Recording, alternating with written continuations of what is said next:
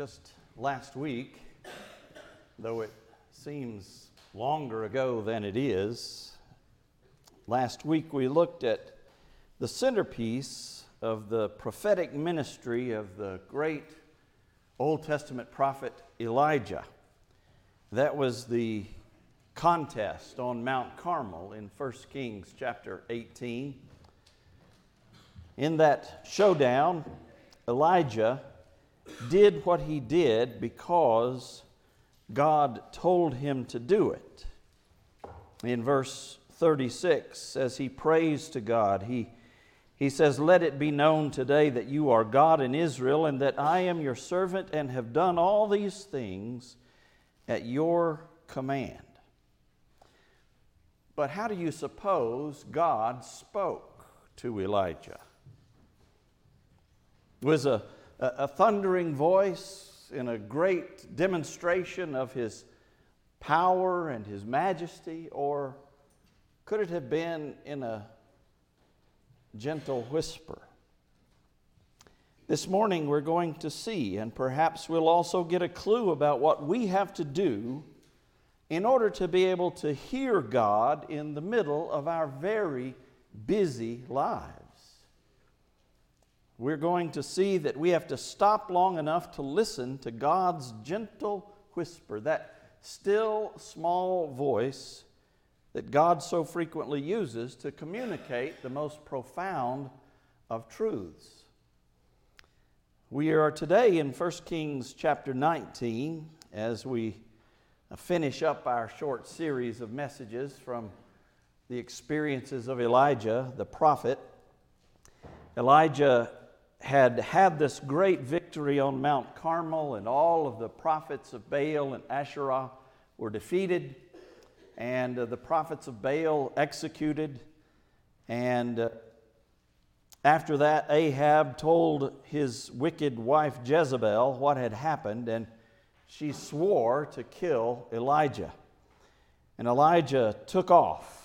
He ran from her. He ran and ran until he was exhausted and he was refreshed by the angel, and then he ran some more 40 days until finally reaching the Mount of Horeb, uh, which the scholars identify as Mount Sinai in the Sinai desert. And we pick up with the story there in verse 9, the middle of verse 9, actually, in 1 Kings 19, with Elijah hiding, hiding in a cave at Mount Horeb. So I invite you, if you're able, to stand with me as we read this passage. 1 Kings 19, beginning in verse 9, going through verse 18. The Bible says, And the word of the Lord came to him. What are you doing here, Elijah? He replied, I've been very zealous for the Lord God Almighty. The Israelites have rejected your covenant broken down your altars, and put your prophets to death with the sword. I am the only one left, and now they're trying to kill me too. The Lord said, Go out and stand on the mountain in the presence of the Lord, for the Lord is about to pass by. Then a great and powerful wind tore the mountains apart and shattered the rocks before the Lord. But the Lord was not in the wind. After the wind, there was an earthquake but the Lord was not in the earthquake. After the earthquake came a fire, but the Lord was not in the fire. And after the fire came a gentle whisper. When Elijah heard it, he pulled his cloak over his face and went out and stood at the mouth of the cave. Then a voice said to him, What are you doing here, Elijah? He replied, I've been very zealous for the Lord God Almighty. The Israelites have rejected your covenant, broken down your altars, and put your prophets to death with the sword. I'm the only one left, and now they're trying to kill me too. And the Lord said to him, Go back the way you came and go to the desert of Damascus. When you get there, anoint Hazael king over Aram. Also, anoint Jehu, son of Nimshi, king over Israel, and anoint Elisha, son of Shaphat, from Abel Meholah, to succeed you as prophet. Jehu will put to death any who escape the sword of Hazael, and Elisha will put to death any who escape the sword of Jehu. Yet I reserve 7,000 in Israel, all whose knees have not bowed down to Baal, and all whose mouths have not kissed him. Thank you. Please be seated. We have learned, as we have looked at Elijah's life, that God occasionally shouts. God doesn't often put on a big display. Even when He does, it usually isn't when or how we might expect it. If you consider the birth of Christ, for example, when Jesus was born, it wasn't with fanfare or trumpets, it wasn't in temples or palaces, it wasn't announced to princes or kings. He was born in a stable on a quiet night in an out of the way place, and the only ones who got a formal announcement of it were a bunch of shepherds keeping their sheep out in the field. Speaking in the global sense, in the universal sense, in the sense of eternity, God's greatest gift to humanity was whispered. But when God shouts, he shouts with clarity. God shouted to Moses in a burning bush in order to get his attention and to commission him into service. We know that story. God shouted to Pharaoh in the form of terrible plagues in order to persuade him to let God's people go from their bondage in Egypt. And God shouted to the Israelites on Mount Carmel when Elijah challenged the prophets of Baal to a contest to prove whose God was God. Just a quick review of last week. In that, in that exciting event, Elijah came before the people and said, How long will you waver between two opinions? If the Lord is God, follow him. If Baal is God, follow him. And then, when Elijah prayed in verse 36, he stepped forward and prayed, O Lord, God of Abraham, Isaac, and Israel, let it be known today that you are God in Israel, and that I am your servant and have done all these things at your command. Answer me, O Lord. Answer me so these people will know that you, O Lord, are God and that you are turning their hearts back again. Then the fire of the Lord fell and burned up the sacrifice, the wood, the stones, and the soil, and also licked up the water in the trench. And when all the people saw this, they fell prostrate and cried, The Lord, He is God. The Lord, He is God. Occasionally, God shouts. The point is loud and clear, and it echoes in our ears even to this day. If the Lord is God, then follow him. Sometimes he shouts, but usually God whispers. People are awed by spectacular displays, but often God is not there. God is not in them.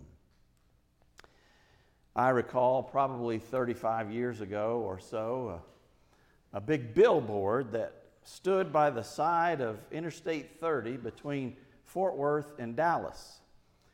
And on this billboard, it said, God is healing the sick, the lame walk, the blind see. Next exit. That always struck me as rather ironic. The next exit, you can see all of these things. It was like a billboard for Buc-ee's that you see along the highway. Why, why not a, a billboard that says, God whispers, next exit? Well, the former will draw larger crowds than the latter, of course. That's why. People don't want to stop long enough and devote enough time to hear God whisper. They want to see God shouting and doing these magnificent things. But God can be hard to find in the midst of all of that sound and fury. Note the, the message of verses 11 and 12 in our chapter. when it speaks of the wind. There was a great and powerful wind that tore the mountains apart and shattered the rocks before the Lord. After the wind, there was an earthquake. After the earthquake, there was a fire. All of these showy things, but the Lord was not in them. The Lord was not heard in them. And after all of that hullabaloo, the voice of God came in a gentle whisper, the NIV says. The King James calls it a still small voice. God can communicate in a lot of different ways. He can communicate through angels and earthquakes, certainly. Through miracles and messengers, he can even orchestrate a, a chorus of catastrophe if necessary, if that's what it takes. But I'm convinced that God prefers a gentle whisper to a trumpet blast. It's been my experience that God almost always speaks to me most clearly in the quiet moments, the moments of solitude, than in any other of the circumstances of my life. My call to the ministry, for example, did not come in the heat of a revival meeting, but late one night in my fraternity house as I read Luke's account of the crucifixion of our Lord. The most profound revelations of God's truth I've ever been privileged to receive have come in the, in the quiet, not at the foot of some great preacher or professor, but in quiet moments of study and reflection on the words of Scripture. That's when I've heard God's voice most clearly in my life. Now, I'm not saying that my experience has to be normative for everyone, or that God doesn't sometimes have to shout to get my attention. He does. But on the whole, more often than not, God speaks in a gentle whisper. And the Bible says that Elijah heard God's gentle whisper in verse 13. Elijah was listening and he heard it. We might expect a great prophet of God to be so attuned to God that he would hear that gentle whisper.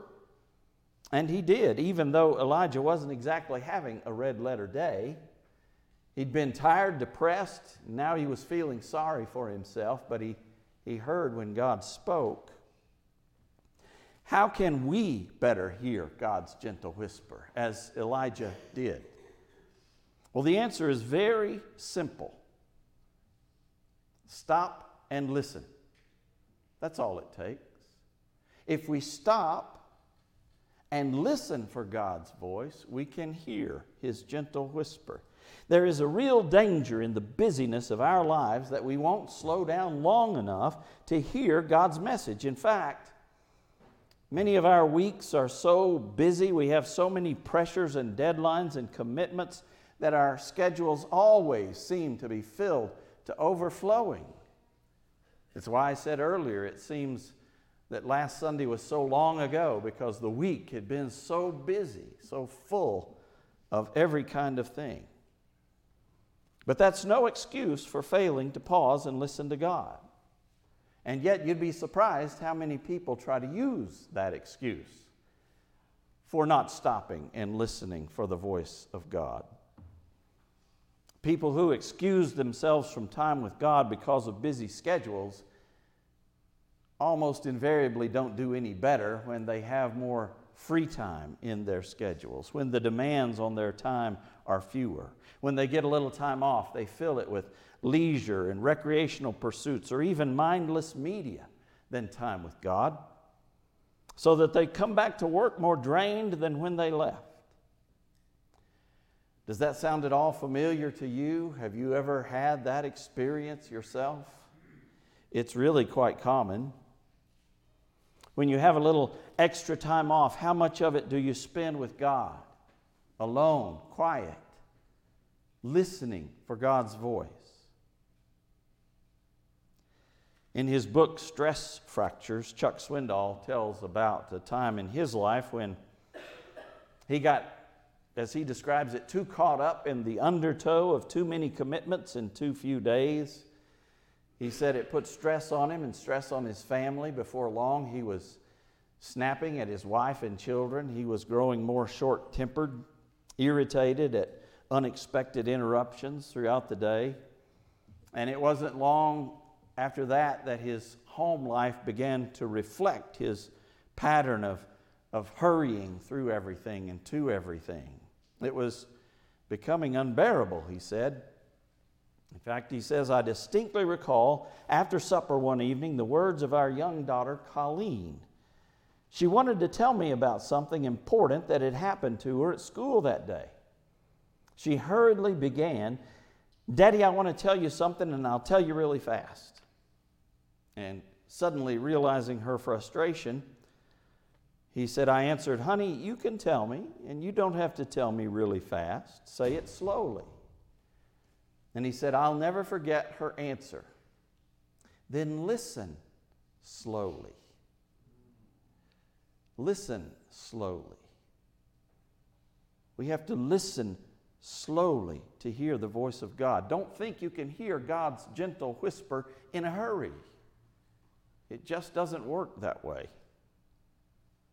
Even when we're busy during the heat of our hurried and harried lives, we need to obey God's command in that 46th psalm that we heard earlier in the service, where God says, Be still and know that I am God.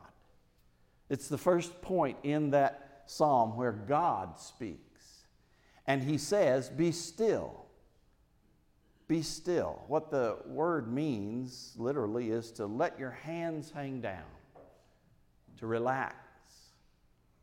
When we face challenges, difficulties, we, we wring our hands, we throw up our hands, we say the situation is out of hand. God says, Let your hands hang down. Be still and know that I am God. We must let God be God to hear God. God is not the author of confusion. In fact, C.S. Lewis spoke of the realm of demons and hell as the kingdom of noise. The kingdom of noise. And our world is getting noisier by the day, isn't it? The bare truth is that those who hear God's gentle whisper are few. So few, in fact, that those who do hear may wonder if they're the only ones listening. This seems to be what happened in Elijah's case. Even prophets get the blues, we discover in our text today. Once the evil Queen Jezebel found out about God's victory over all of her prophets and that, that Elijah had had had 450 of the prophets of Baal executed, she was furious. She swore to kill Elijah that very day. And Elijah's mother didn't raise no fool, so he hit the road. He got out of there. He was smart, ran for his life. Verse 4 says that he was so tired and depressed that he prayed to die. Elijah was lower than a snake's belly in a wheel rut, as we used to say. And when he did get his strength back, he began to feel sorry for himself. In verse 10 and verse 14, Elijah tells God he's the only faithful person left, and even he is in danger. From his limited perspective, everyone else seemed to have rejected God and abandoned God and refused to obey the commandments of God. It's not hard to understand how Elijah felt. I felt that way myself from time to time. It's easy to get discouraged when you see otherwise intelligent people fail to take God seriously and use any kind of excuse they can come up with to avoid a commitment. They miss church for weeks and weeks at a time, give far more attention to less important things than they do to God. It can be very discouraging to watch God's people neglect God. And it discouraged Elijah. This great prophet got discouraged because he seemed to be the only one who was listening and hearing the voice of God. But what Elijah couldn't see at that moment was that those who have ears to hear do listen to God's gentle whisper. What Elijah didn't know was what God told him in verse 18. God said, I have 7,000 in Israel who have remained true to me. 7,000 who have not bowed their knees to Baal and kissed this idol. He said, You're not the only one, Elijah. I've got others who are listening to my gentle whisper as well. Others who are following, though you can't see it. They may not be in the majority, they may not be in power, they may not be prominent, but they do exist. It was true that many were turning a deaf ear to God, certainly, and many still do, certainly, even among those who would swear they aren't turning a deaf ear to God. They would point to their busyness and say, You see what I'm doing for God? How can you say I'm not hearing God's voice? But Jesus himself said, Wide is the gate and broad is the way that leads to destruction, and many there be who go in thereat. Because straight is the gate and narrow is the way that leads to life, and few there be who find it. But there are those few. Those who hear and obey God's gentle whisper will hear his strong voice as well. If you can hear God whisper, you won't mistake when he shouts. Notice the sequence of what happened in verse 13. It says, When Elijah heard the whisper, he pulled his cloak over his face, he went out and stood at the mouth of the cave. Then a voice said to him, What are you doing here, Elijah? Elijah heard the whisper, he got up, he followed it, and then he heard a clear voice. It wasn't exactly what he wanted to hear, it was something of a gentle rebuke, in fact, but he heard it and heard it clearly because he was listening for the whisper. If you want to hear God's voice, if you want to hear it with assurance and with confidence, then you first have to listen for God's whisper. You have to first be still and know that He is God. You first have to give Him your full attention. Only then does God feel the freedom to speak. And only then will you hear. So I ask you today what is God whispering to you? God told Elijah that his pity party was over and it was time to get up and get back to work. God still had work for Elijah to do. He had people to anoint and he had messages to proclaim. What's God trying to say to you today? What does God have for you to do? Now, I know that all of you are busy people, but we all have the same amount of time, don't we? You've heard that said many times before. We all get the same 24 hours in every day. We all get the same seven days of every week. Doesn't matter what your status or your station in life, it's still the same for everyone. How do you spend those 24 hours and those seven days? Where does God fit into your schedule? Can you hear His whisper? Or are you going to force God to shout to get your attention? You don't want that. C.S. Lewis said, Pain is God's megaphone. You don't want God to have to shout to get your attention. For some, it takes a terrible tragedy before they ever turn a listening ear toward God. Don't let that be you. Be still and know that He is God and listen for His gentle whisper in your life. Let's pray.